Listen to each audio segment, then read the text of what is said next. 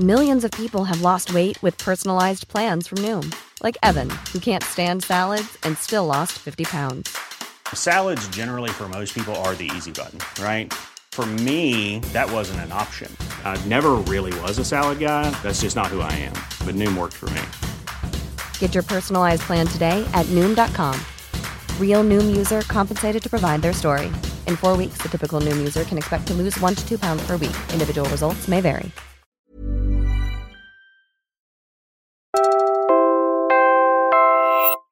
You're listening to Puma Podcast. Ako si Stella Alido. Tala ang nickname ko. 18 years old, nasa senior high at nakatira sa isla ng Sanga. Mapayapa ang buhay dito sa amin. Masaya kami dito kahit na minsan mahirap din ang buhay isla. Maliit lang ang isla namin, isang barangay lang.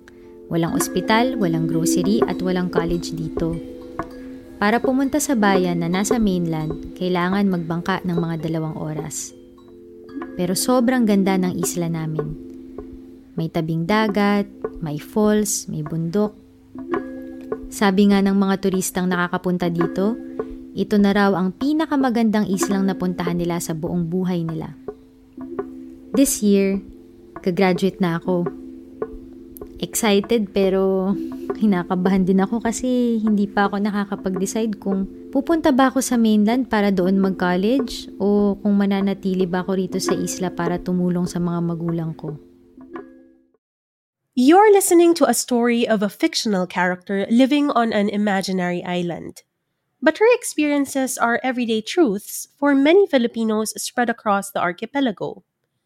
Today, we'll focus on that hearing the narratives of coastal communities, and paying attention. I'm Trisha Aquino, co founder of Puma Podcast. And in this show, we take the disruption brought by COVID 19 to consider not just the new normal that awaits us, but a better normal that we might as well work for. In this episode of A Better Normal, we'll zoom in on our islands communities here are among the most vulnerable to climate change. How do they deal with its impacts? What role does nature play? And when you're talking about people who have been left behind for so long, what does development mean? This is the third of a four part series where we surface stories of climate change in hopes of inspiring action. This series is supported by the Oscar M. Lopez Center for Climate Change Adaptation in partnership with Asia Society Philippines.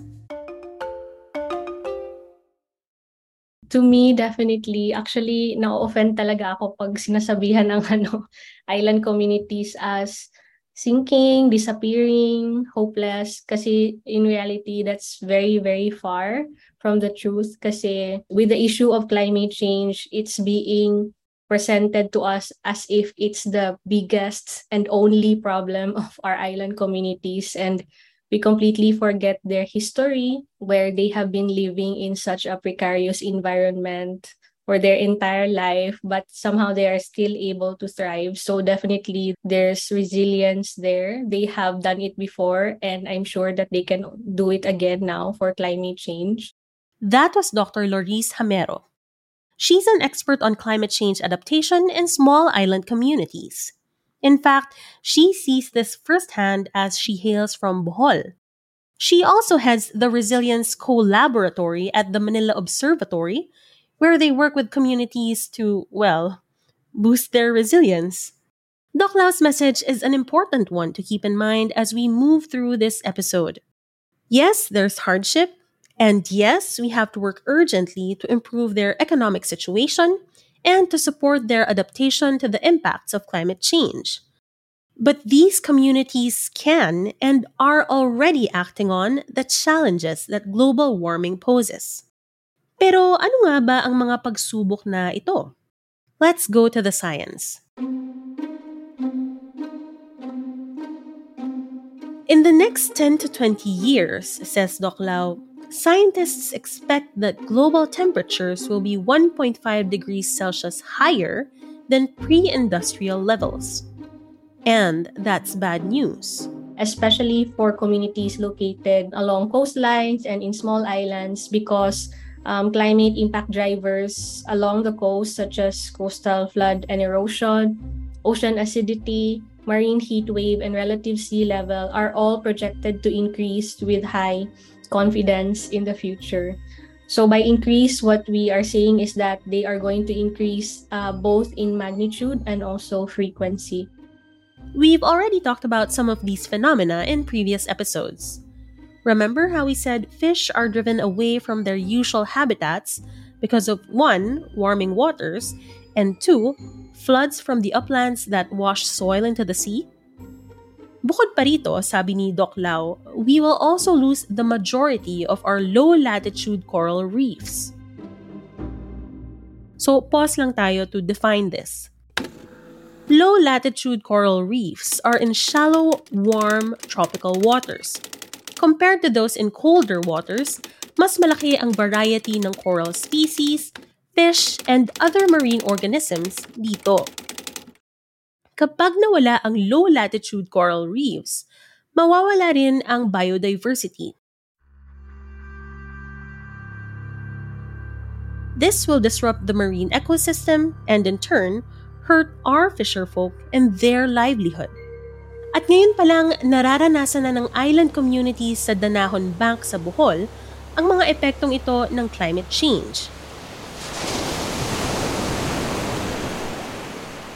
Danahon Bank is only one of six double barrier reefs in the world. Basically, it's a rare geological formation. So back in December 2021, we were directly hit by Super Typhoon Rai here in Bohol.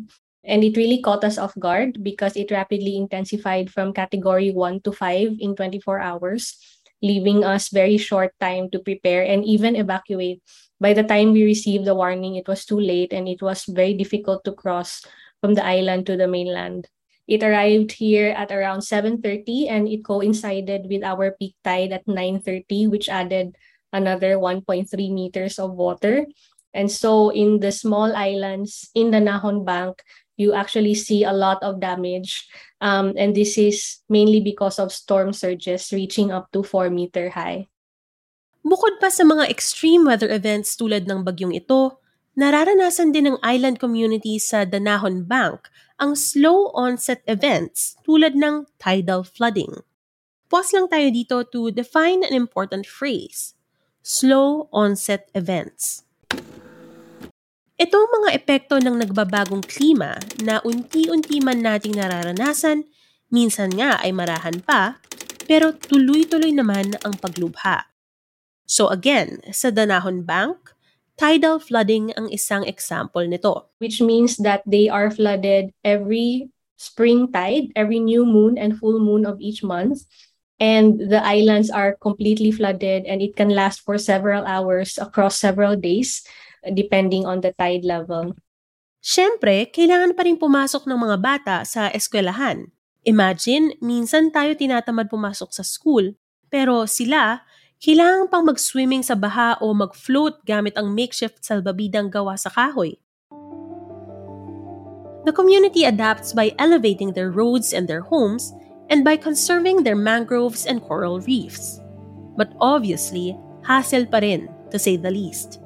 In fact, the Intergovernmental Panel on Climate Change says that even with good adaptation, it's still not enough to prevent loss and damage or yung adverse effects ng climate change.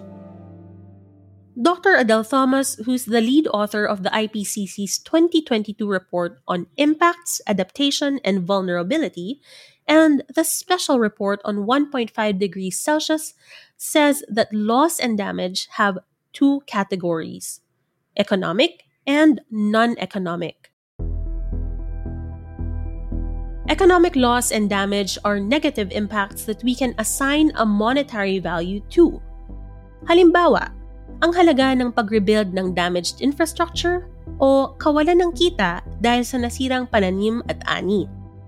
Meanwhile, non-economic loss and damage are negative impacts where it is difficult or infeasible to assign a monetary value to. Halimbawa, yung trauma na naiwan sa'yo pagkatapos ang matinding bagyo katulad ng Yolanda.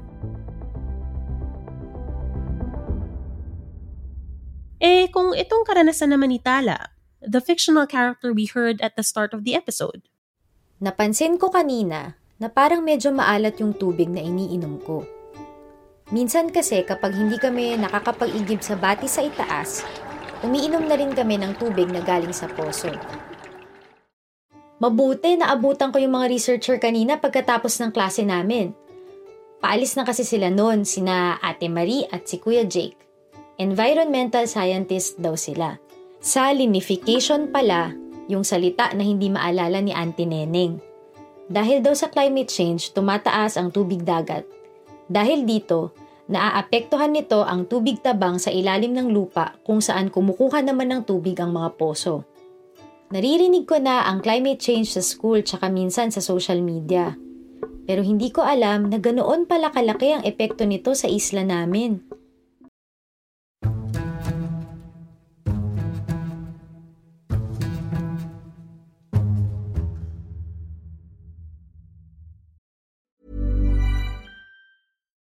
Millions of people have lost weight with personalized plans from Noom, like Evan, who can't stand salads and still lost 50 pounds.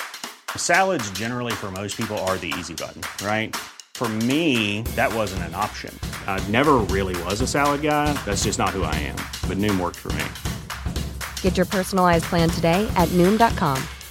Real Noom user compensated to provide their story. In four weeks, the typical Noom user can expect to lose one to two pounds per week. Individual results may vary. Hey, it's Ryan Reynolds, and I'm here with Keith, co star of my upcoming film, If, only in theaters, May 17th. Do you want to tell people the big news?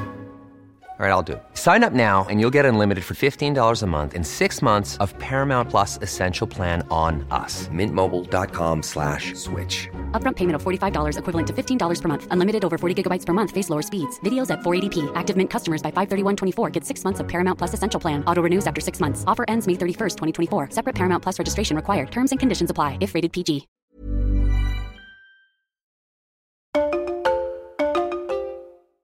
At this point, we already know the context of our island communities. We know that a 1.5 degrees Celsius warming spells disaster for them. We also briefly touched on how they're dealing with it. Laliman pa natin. Matunog ngayon ang ecosystems-based adaptation. Basically, it's when the community harnesses the power of nature by restoring and protecting their forests, coral reefs, and mangroves, among others, so that they can adapt to climate change. So, yung mga taga Danahon Bank, 'di ba? Sabi ni Doc Lau, they're already conserving their mangroves and coral reefs. And our other guests are advocates of the same. Here's Candice Mungaya from Rare Philippines. It's a conservation NGO that focuses on municipal fishers. many of our coastal LGUs have the capacity na to manage yung kanilang mga ano yung kanilang municipal waters like designated which areas uh, should be allowed for fishing, which areas are dapat protect for uh, mangrove restoration and coral reef conservation. Now, our fisher folk may know the importance of conservation, but how do we make sure those in power are on board? Rare Philippines has worked with 75 LGUs. Ito raw ang sikreto, sabi ni Candice. First thing that we do is really instill like a sense of ownership or pride sa resources that they have in the community, especially po sa ating decision makers like the mayors, yung ating mga municipal agriculture office, yung ating mga municipal fisheries council, who are also active in managing yung mga resources. No? Kasi mas magiging effective po yung kumbaga management strategies nila may mga sites din po tayo na gumagawa tayo ng mga mascots ng flagship species ng mga LGUs. Like sa isang LGU po, madami po doong um, mga rabbit fish. Mga, so, pag nakikita po ito ng mga bata, nasasabi nila na, ay, kailangan palang dumami yan kasi yan yung nagbibigay ng kabuhayan kay nanay at tatay. Parang importante po siya, mahalin po natin yung mga yung mga isda pong ganito. So yung ganun po na like ensuring na yung community po ay may ownership sa resources nila and instilling pride po for them na maging protective sa mga resources. Other than that, napakadami pa po like sa mga LGUs po natin na nasa protected area, kasama po natin yung mga communities at gumagawa po tayo together ng mga jingle. Tungkol po sa yaman po ng dagat po sa area nila, like sa Canyon Strait. At kinakanta po yun, pati nga po sa mga disco sa fiesta, ay piniplay po yun. So, can, nakik, nakik, can, you only imagine po ano yung mga kasama po natin sa community na in times of celebration, they would always be reminded of what they have at saka why it's worth protecting. Barangay San Juan, Ermita sa Sipawi Island Andang panalipdan ang tubig panganak Pag proud tayo sa pinagmulan natin, poprotektahan natin ito. And I love how Rare Philippines used mascots and jingles to foster this pride. Very Pinoy, di ba? Parang mascot lang sa fast food joint o jingle ng nangangampanyang politiko. Sa usapin pa rin ng pagmamahal sa pinanggalingan natin, ito ang experience niya tuwing nagmamapa sila ng communities. Alam natin na they grew up, dyan sila pinanganak, dyan sila nagkatrabaho, pero pag nakita mo na minamapa nila kung ano yung resources na like, hala, ganito pala kadami yung mangroves namin, pero taghan kami nito ng bagyo. Ah, dito pala yung coral reefs namin. Makikita rin natin mismo sa kanila kung gaano sila ka-proud na, oo nga pala, may ganito nga pala tayo at nakakatulong to for our livelihood and for our food security. Dagdag ni Toklaw, mula pa lang sa pagpili kung alin ang protected areas, dapat kasama na ang komunidad sila ang nakakaalam ng lugar nila, and involving them in such decisions gives them a sense of responsibility and ownership. Therefore, mas nagiging effective ang programa. And apart from involving them in planning and decision making, there's also benefits to be had from listening to what they know. In small islands, they have the, an entire vocabulary to describe winds and waves. And I was just thinking, you know, what if we document that? Uh, what if we know how to utilize that? And in short we have kumbaga real-time local information to supplement whatever we are seeing in our models. She's talking about weather forecasting here. They have terms for example kanaway. Is from that direction nanggagaling yung wind it means that a weather system is coming Balugo means storm surge kasi balugo is they used to describe strong winds na may kasamang malakas na alon. They also have the term walo-walo. So bumagyo, then nagkaroon ng calm, and then babalik yung hangin much stronger than before. So walo-walo is probably their term for um, yung lull pag nandyan na yung eye wall, the eye of the typhoon. So they have all of this information but it's not being documented. This is the third episode in this mini series. And what we keep hearing is we have to listen to the frontliners, to the affected communities, because they are experts in their own lives. At the same time, may hangganan ang kakayanan nilang mag-adapt. Kaya kailangan nila ng suporta natin, at lalo na ng gobyerno. How can different sectors help our island communities become resilient? may ginagawa rin tayo ngayon sa RARE na tinatawag nating parametric insurance with BFAR, with DSWD, and PILG. So, marami palang, palang nawawala na parang earnings or income loss sa mga mangingisda sa panahon na hindi sila nakakalahot dahil malakas yung ulan. So, what we're hoping is magkaroon ng mechanism para makakuha ng insurance or makaklaim ng insurance yung mga mangingisda. Sa LGUs naman, napakalaking bagay na alam din ng ating nai-implement ng maayos ng ating mga LGUs, yung DRR plan nila. At the same time, in place already yung mga support na binibigay. For example, um, pag nagkakaroon ng bagyo, may mga subsidies tayo specific to our fishers like mga fuel subsidies. After that, mabilis yung bounce back, na, mabilis yung response ng LGUs natin in terms of giving yung mga nasira or mga naanod na gear at boats ng ating mga mangingisda maganda sana naka-in place na yon para makapagpatuloy yung ating mga fisher sa livelihood nila. There's also the matter of making sure the law is enforced. Did you know that only municipal fishers have the privilege of fishing in municipal waters? These are bodies of water that are up to 15 kilometers away from the coast. Meanwhile, municipal fishers are the fisherfolk who use small and light fishing vessels. May specific measurements pa yan. But basically, these people don't fish for commercial purposes. nangingisda lang sila para sa pansarili nilang pangangailangan. At kung sumobra naman ang huli nila, binebenta nila to. Nararamdaman to nating mga municipal fishers na uh, meron ding threat. For example, mga commercial fishers natin, yung malalaking bangka talaga na pumapasok sa municipal waters, using big boats and very and highly efficient gear na nadi-display talaga yung ating mga mangingisdang nakasakay sa maliliit na demotor at nakahook and line na pangingisdaan. That's also another factor na kailangan din i-consider in pursuing like economic development na sino ba yung kailangan nating i-prioritize at sino yung mauna. Mas kailangan nating tulungan at i-empower yung mas nangangailangan Doc Lau adds that there has to be nuance when we talk about climate change mitigation in the context of island communities. Yes, we need to conserve the environment, but that needs to happen within the broader development goals din. Kasi we can talk about conserving coral reefs, but what about the livelihood of the fishermen? And as long as we are conscious of that, na meron silang development issues today, they cannot afford to think of the typhoon in December because they have to think about where to get their food today, how to send their children to school. So I really feel na addressing climate change will have to be through development din. Remember our fictional character Tala? She's trying to decide whether to leave her island home for college. Spoiler alert, by the end of the series, and we'll tell you where you can find it online in a bit, she makes her choice. You can fast forward by about 30 seconds if you don't want to hear the ending yet. Gusto kong kumuha ng environmental science katulad ni na Ate Marie at Kuya Jake. Na-inspire ako sa kanila na malaman pa ang sitwasyon dito sa isla namin.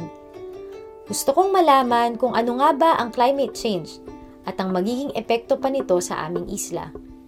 Gusto ko ring malaman kung ano ba ang pwede ko namin at pwede nating lahat gawin para makayanan natin ang malaking pagsubok na ito. The reality is, Tala will have chances at a better life by continuing her education.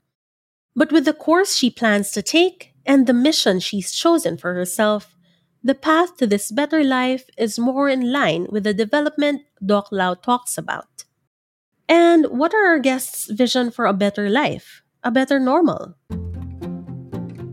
Here's Juan Miguel Torres. His team is behind Tala's story, which is based on their research in Suluan Island, Eastern Samar, where Super Typhoon Yolanda first made landfall in November 2013. Siguro, pinaka-ultimate dream talaga. Uh, given yung talagang projections na uh, 2,100 sinulubog ang mga isla for these islands to remain and uh, hindi mabawasan 7,800 plus na isla dito sa atin. Here's Candice. Siguro yung ultimate dream ko for our small islands and our coastal communities is magkaroon sila ng enough nakita na pang-araw-araw na yung mabubusog sila, may breakfast, lunch at dinner sila. Tapos sa panahon ng bagyo, naiintindihan nila kung ano yung epekto nun sa kanila at alam nila kung ano yung dapat nilang gawin in respond to that at makakabangon sila agad-agad. At siguro pangatlo, yung coastal communities natin, yung mga mga pamilyang nangangarap na mapagtapos nila ng college, yung mga anak nila ay makapagtapos ng pag-aaral. Finally, here's Doc Lau. Kailangan talaga ng transformational change. So incremental change is no longer enough to deal with the climate problem. Uh, but for me, the, the way I see it, yung transformation doesn't have to be into the unknown. It's more of rediscovering our intimate relationship with the environment. So nakikita ko, yung climate dream ko is we live a simpler and more balanced life. Yung tipong paglabas mo ng bahay, nakikita mo yung mga puno, pagpunta mo sa dagat, marami ng isda ulit. Yeah, uh, I feel like a simpler life in a richer environment is is the dream for me. Again, I'm Trisha Aquino, co founder of Puma Podcast. You've been listening to A Better Normal. This episode was produced by myself. It was put together by Carl Sayat. Carl Jo Javier provided editorial support. Next week, we release the final episode in this four part series where we surface stories of climate change in hopes of inspiring action. This series is supported by the Oscar M. Lopez Center for Climate Change Adaptation in partnership with Asia Society Philippines. Kung bitin ka pa, watch the full conversation among our resource persons on the Facebook page of Asia Society Philippines. Look for ang ating kwentong klima, kwentong isla in the videos tab. Kung gusto mo namang marinig ang kwento ni Tala, watch Sangapulo, sampung sangasangang kwentong klima ng mga pulo. That's on YouTube. Just search for Salikhain Collective. This series is bingeable. Each video is no more than 4 minutes long. We also recommend listening to another show we created at Puma Podcast in partnership with Rare Philippines. Search Sa Fish May Forever on your favorite podcast app. Thanks for listening.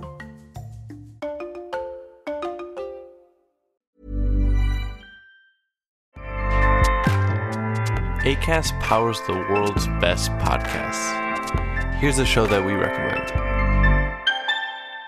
Hi, I'm Megan Rinks. And I'm Melissa D. Montz. And like every other person with access to a microphone, we started a podcast. On Mondays, we release Don't Blame Me, which is an advice podcast where listeners call in and we share our thoughts on situations such as what to do if you're going to your boyfriend's family function and you haven't told him that you previously slept with both his twin brothers.